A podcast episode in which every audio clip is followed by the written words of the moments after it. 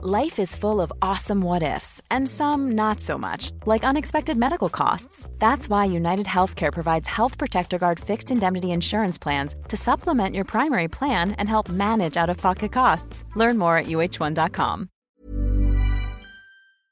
Juan Roch, dueño de Mercadona, responde a Podemos después de los insultos de este partido político de los que fue recientemente víctima. Explica Juan Roch que los empresarios son cruciales para la economía de un país porque contribuyen a generar riqueza. Pero inmediatamente después de estas explicaciones, Podemos y su entorno de Agitprop atacan a Juan Roch negando que los empresarios generen riqueza. ¿Quién tiene razón en este debate? Veámoslo. Hace unos días, Yone Belarra, ministra del Gobierno de España y secretaria general de Podemos, acusó a Juan Roch, dueño de Mercadona, de ser un capitalista indecente y despiadado. Es indecente que el señor Juan Roch se esté llenando los bolsillos siendo un capitalista despiadado. Y hoy Juan Roch le ha contestado sin necesidad alguna de levantar la voz. Somos los que junto a los directivos y los empresarios generamos riqueza y bienestar. Si después los que les toca gestionarla lo saben hacer, pues hay riqueza para todos. Y si no, pues hay enfrentamientos. Que los políticos viven y medran a costa de generar enfrentamientos sociales es algo que no debería sorprender a nadie a estas alturas de la película. Sin embargo, sí hay muchos, especialmente dentro de la extrema izquierda, que se han sorprendido por la primera parte de las declaraciones de Juan Roch. A saber, que son los empresarios los que generan riqueza. Por ejemplo, Héctor Illueca, vicepresidente segundo de la Generalitat Valenciana por Unidas Podemos, ha escrito en Twitter. A pesar de lo que diga Juan Roch, la verdad es lo contrario. El trabajo humano es la única fuente creadora de valor y de riqueza. Aunque a algunos se le erice el pelo, podemos imaginar una sociedad sin empresarios, pero no podemos imaginar una sociedad sin los trabajadores démonos cuenta de que este argumento es un pésimo argumento. También podemos imaginar una sociedad sin universidades y sin universitarios, y eso no significa que la formación universitaria, o al menos cierta formación universitaria, no genere valor. También podríamos imaginar una sociedad donde únicamente trabajáramos una hora al día, y eso no significaría que trabajar más horas al día no generara valor. Por tanto, este razonamiento que emplea el vicepresidente segundo del gobierno valenciano es un pésimo razonamiento lógico para tratar de demostrar el punto que quiere demostrar, que es que el empresario es prescindible, que no aporta nada y que todo el valor lo genera el trabajador y lo generaría de la misma manera aún sin asociarse con el empresario. En una línea similar se ha expresado el diputado nacional de Bildu, Oscar Matute, que ha escrito lo siguiente. Y así, amigos, se entiende mejor la lucha de clases. Ellos acumulan la riqueza, plusvalías, que generan los y las trabajadoras. Y más o menos lo mismo ha venido a afirmar Rubén Sánchez de Facua dentro de la órbita ideológica de Unidas Podemos. Ha escrito, los que generan riqueza son los trabajadores, y gracias a ellos, empresarios como Roche se enriquecen. Lo que les toca hacer a los gobiernos es evitar que se enriquezcan en exceso, a costa de empobrecer a los demás. Bueno, a todos ellos y a quienes efectúen razonamientos similares les recomendaría leer este libro, Anti-Marx, una crítica a la economía política marxista, que, como sabéis, es el último libro que he publicado y donde explico con cierto detalle por qué la teoría marxista del valor y la teoría marxista de la explotación son teorías incorrectas, por qué el valor no viene del trabajo y por qué la única fuente de valor añadido no es el trabajo, sino también la financiación y la dirección empresarial. Solo cuando el trabajo se combina con la predisposición a esperar, con la asunción de riesgos y con la dirección económica racional, solo en ese caso se genera valor, se genera riqueza. Un proceso de trabajo que no sea capaz de esperar absolutamente nada de tiempo hasta concluir ese proceso de trabajo y hasta alumbrar los frutos de ese trabajo, es un proceso de trabajo que ni siquiera llegaría a iniciarse y que por tanto sería incapaz de crear riqueza cuando concluya ese proceso de trabajo porque el proceso de trabajo incorpora tiempo y porque quienes participan en él están dispuestos a esperar a que transcurra ese tiempo hasta controlar la riqueza que se ha creado al cabo, al pasar ese tiempo. Un proceso de trabajo que no asuma absolutamente ningún riesgo es un proceso de trabajo que no puede existir, porque todo proceso de trabajo implica riesgos, y que por tanto no generaría valor. Y un proceso de trabajo que se dirija, que se oriente a crear bienes y servicios inútiles para uno mismo o para terceros, es un proceso de trabajo que no genera riqueza. Y esto último, cuidado, es algo que ni siquiera Marx disputa. Es algo que el propio Marx deja muy claro desde el comienzo del Capital. Pero si esto es así, y es así, es evidente que la dirección económica del proceso de trabajo puede contribuir a crear valor o a destruir valor. Si el trabajo se orienta a la creación de aquellos bienes que maximizan la utilidad propia o de terceros, aquella persona que haya orientado ese trabajo hacia esa finalidad estará contribuyendo a maximizar la creación de riqueza. Y por el contrario, si el trabajo se orienta a producir bienes y servicios completamente inútiles, aquella persona que haya orientado el trabajo hacia la producción de bienes y servicios inútiles estará contribuyendo a destruir riqueza, porque estará siendo el responsable de que se despilfarre el tiempo de trabajo de una persona. Es decir, de que esa persona no pueda dedicar ese tiempo de trabajo a producir bienes y servicios que sí sean útiles para uno mismo o para terceros. Y para comprobarlo basta con que hagamos una comparación muy sencilla una comparación dentro del propio sector de los supermercados españoles. La It's that time of the year. Your vacation is coming up. You can already hear the beach waves, feel the warm breeze, relax and think about work. You really, really want it all to work out while you're away. Monday.com gives you and the team that peace of mind. When all work is on one platform and everyone's in sync, things just flow wherever you are. Tap the banner to go to Monday.com.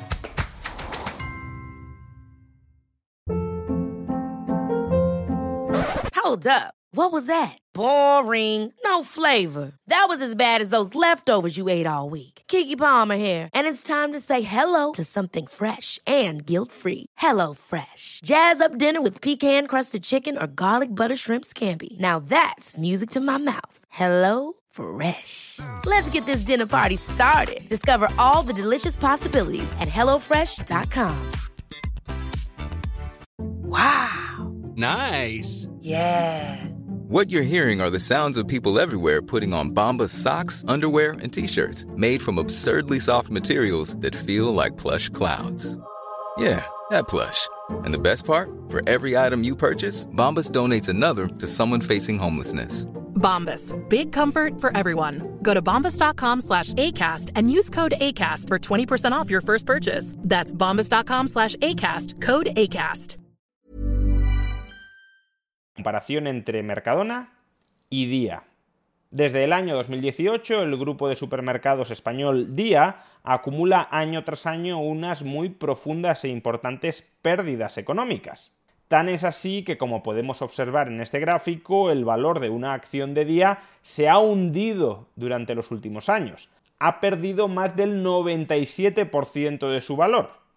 Y frente a esta muy negativa evolución de día, nos encontramos en el otro lado a Mercadona.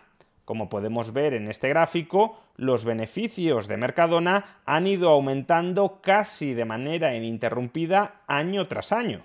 En 2020 los beneficios de Mercadona prácticamente duplicaron los beneficios que tenía una década antes, en el año 2010. Y claro, como Mercadona gana dinero y cada año tiende a ganar más dinero, lo que ocurre es que su plantilla de trabajadores ha ido en aumento.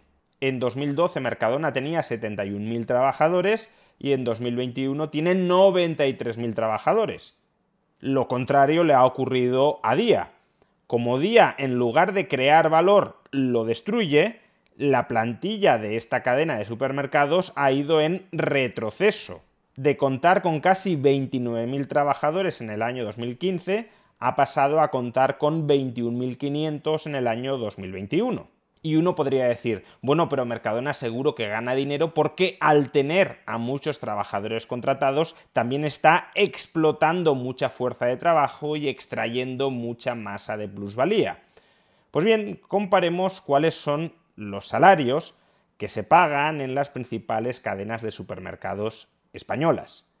El salario anual medio en Mercadona supera los 26.000 euros. En día, ese salario es de 16.000 euros. Por tanto, Mercadona, la empresa, no solo gana mucho más dinero que Día, Día de hecho pierde dinero, sino que lo gana pagando 10.000 euros más a cada uno del mayor número de trabajadores que tiene contratados Mercadona frente a Día. Por cierto, en esta infografía también es interesante que nos fijemos en el salario anual de Mercadona, una empresa capitalista que explota y maltrata a sus trabajadores, frente al salario anual de Eroski, que es una cadena de supermercados española organizada en forma de cooperativa. Cooperativa que por tanto no explota a los trabajadores, sino que les dispensa un trato exquisito. Pues bien, la empresa capitalista que solo se apropia del valor que generan los trabajadores y que no aporta nada a la hora de incrementar su productividad, como Mercadona, consigue pagar a sus más de 90.000 trabajadores un salario medio superior a 26.000 euros anuales, y en cambio en Eroski, en la cooperativa, el salario medio es de 19.000 euros anuales. A lo mejor algunos trabajadores no explotados de Eroski preferirían ser explotados en Mercadona. Entonces, ¿qué sucede? ¿Que los trabajadores de día son más torpes que los trabajadores de Mercadona? No, lo que sucede es que Mercadona es una empresa mejor gestionada que Día. Entonces, si según el argumento de la extrema izquierda los empresarios no generan ningún tipo de valor, ¿qué sucede? ¿Que los trabajadores de Día o de Eroski son más torpes que los trabajadores de Mercadona, porque en Mercadona se genera mucho más valor en agregado y por trabajador que en Día o en Eroski. Con lo cual, si el valor únicamente lo generan los trabajadores, habría que concluir que los trabajadores de Mercadona son muchísimo mejores que los trabajadores de Día o de Eroski. Pero no es eso lo que sucede. Lo que sucede es que Mercadona es una empresa mejor gestionada que Día o que Eroski. ¿Y a quién le corresponde la gestión de Mercadona? ¿O de Día? ¿O de Eroski? A sus dueños. O a aquellos a quienes nombran, a quienes escogen los dueños para que gestionen la empresa, los directivos. Por tanto, capitalistas, empresarios o directivos, claro que pueden crear o dejar de crear, destruir o dejar de destruir valor dentro de una empresa al margen de lo que hagan los trabajadores. Una misma plantilla en manos de un buen empresario generará mucho valor. Una misma plantilla en manos de un pésimo empresario no generará valor o incluso lo destruirá. Y si como vemos el empresario es claramente un factor crucial y diferencial para explicar la creación o la destrucción de valor, lo que no tiene ningún sentido es negar que los empresarios pueden contribuir a generar valor. Eso no significa, cuidado, que los trabajadores solo puedan generar valor si se asocian con un empresario profesional. Los trabajadores se pueden organizar cooperativamente y ser ellos quienes dentro de la cooperativa ejerzan funciones empresariales. Y si ejercen ellos mismos de manera adecuada funciones empresariales, también generarán valor lo generarán como trabajadores y como empresarios. No estoy diciendo, por tanto, que las cooperativas no puedan generar valor. Estoy diciendo que si los trabajadores se asocian con un empresario profesional, claro que ese empresario profesional puede generar, o no hacerlo, valor. Y negar la contribución productiva de ese empresario, que en algunos casos, como en el de Mercadona, puede ser una contribución absolutamente extraordinaria, es de un sectarismo apabullante pero ese sectarismo apabullante es el que exuda la extrema izquierda española en su campaña propagandística contra Mercadona.